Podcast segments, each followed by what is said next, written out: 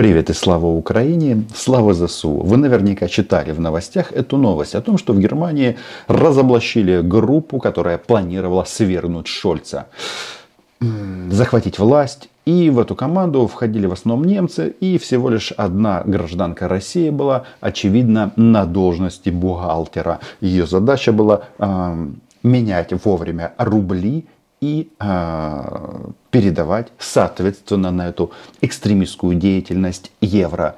Знаете, почему их разоблачили? Дело в том, что м, немецким органам правопорядка очень сильно помогли российские пропагандисты.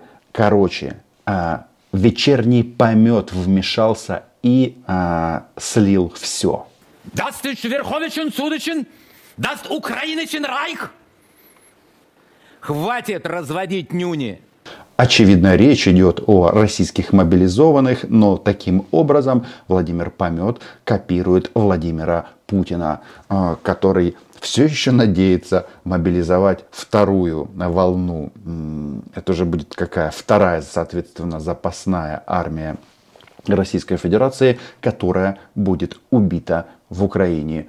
Если вы под, э, поддерживаете такую позицию, подписывайтесь на мой YouTube канал. В любом случае мы здесь называем вещи своими именами. Всем украинцам!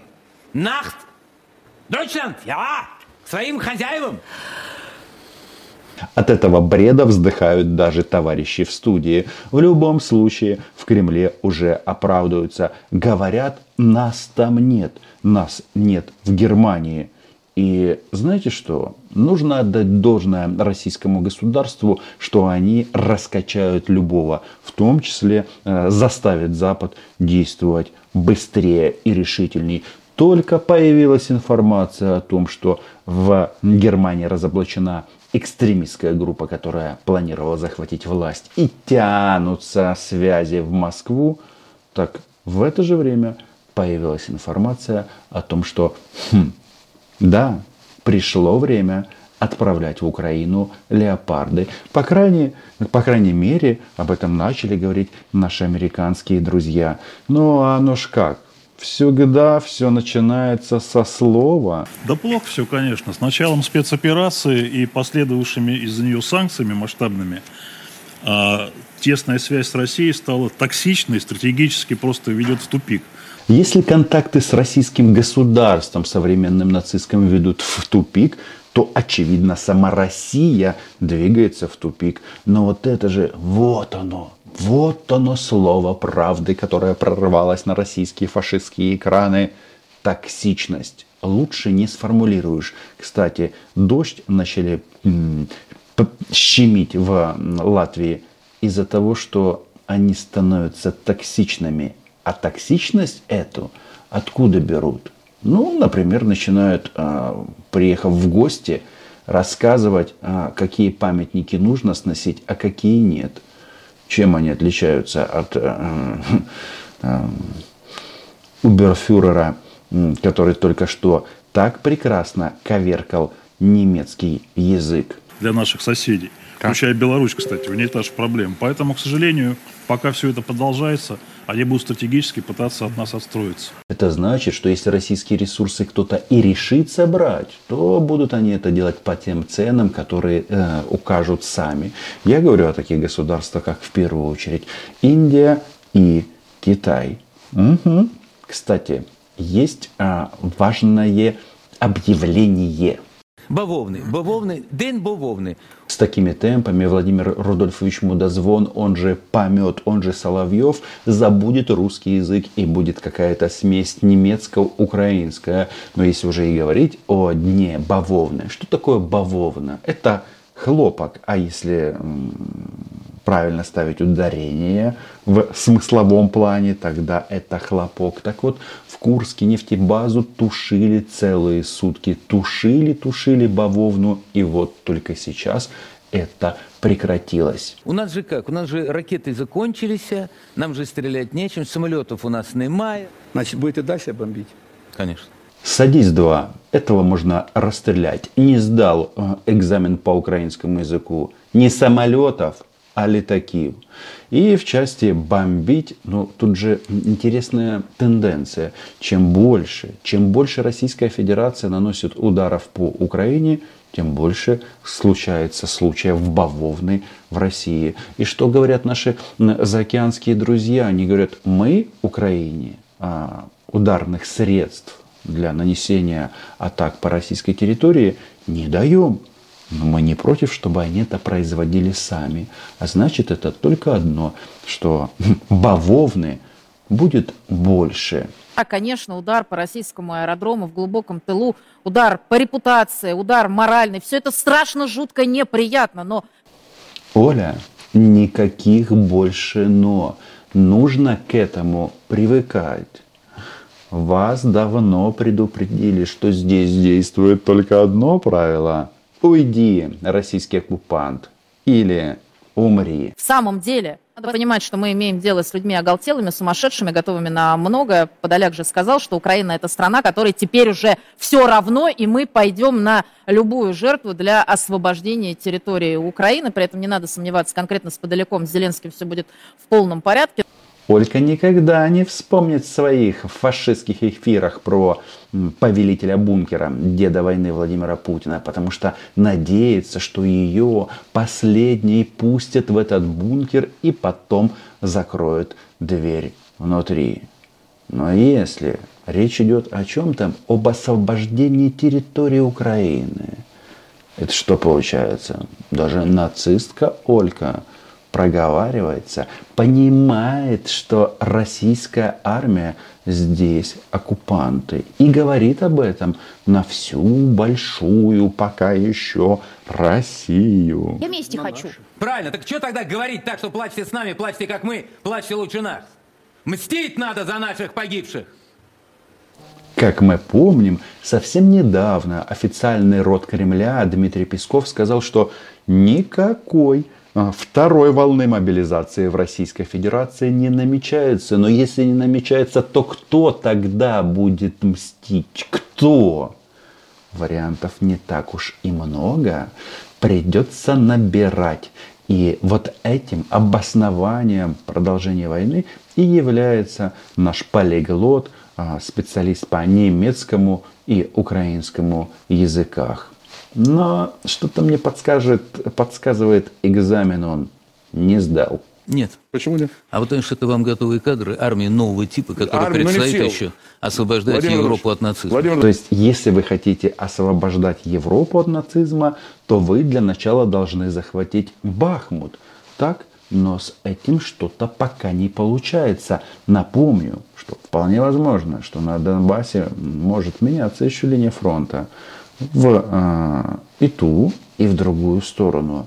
Но в любом случае до Европы еще далеко.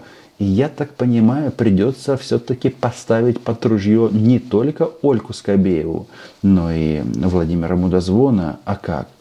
А, хочешь вернуться на озеро Кома на трехлинейку?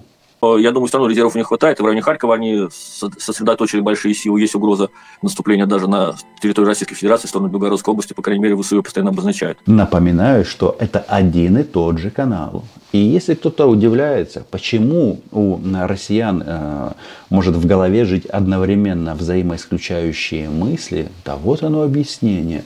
Мудозвон собрался освобождать от нацизма Европу, чтобы этого, очевидно, не произошло, здесь будут немецкие танки, а потом и американские. А у Оли говорят, наша задача а, не пропустить потери Белгородской области. А вот в Курской тоже опасно. Что они там делают? Формируют народную дружину для защиты региона. Может быть, пора, пора просто объявить КНР. Нет, Китай здесь ни при чем. Простая, скромная Курдская Народная Республика. Такая же простая и скромная, как простая русская баба Оля. Оля Скопеева. Но страна Украина отныне террористическая. Вообще в голове не укладывается, что Бильд – это немецкая газета, немецкая газета предлагает убить президента России. Речь идет в данном случае о посещении Владимиром Путиным Крымского моста. Мол, была неплохая возможность ликвидировать российского диктатора. На самом-то деле немцы ну, должны быть снисходительней. Просто Владимир Владимирович а, во время этой поездки он прощался просто прощался с Крымом, потому что Крым, да, в обозримом будущем будет деоккупирован. Но что мы слышим от простой русской бабы Ольки? Она опять же возмущается немцами. Почему так? Потому что раскрыли российских агентов в Германии, и Шольц остается канцлером. А вполне возможно, она сама хотела, чтобы ее поставили гауляйтером в Берлине. А потом эта сволочь, канцлер Германии Шольц, звонит в Кремль, час разговаривает с Путиным и даже предлагает сесть за стол переговоров. Нужно поговорить о сволочи. Я не знаю, мне Шольц чем дальше, тем больше нравится. И если вы помните, я вам всегда говорил, что Германия работает в нашей команде по количеству оружия, военной техники. Германия ну, гляди, гляди. Нет, Соединенные Штаты не опередит, но из европейских государств будет на лидерских позициях. Почему? Вот эти вот товарищи, они настолько смешные. Смотрите, Шольц, сволочь, целый час разговаривает с Путиным. А давайте-ка разберемся, кто тогда Путин, если он разговаривает целый час со сволочью Шольцем. Может быть, он тоже такой же готовит очередной жест доброй воли, готовит очередную группировку, очередной договорняк. Ведь Путин король договорников, да? У нас что? Зерно из Украины идет, газ продолжает транзитироваться через Украину. Вы не знали об этом? И почему-то российские нацисты всегда говорили, что вот Украина берет деньги за транзит газа, за оказанные транспортные услуги. Но тут же есть и другой аспект.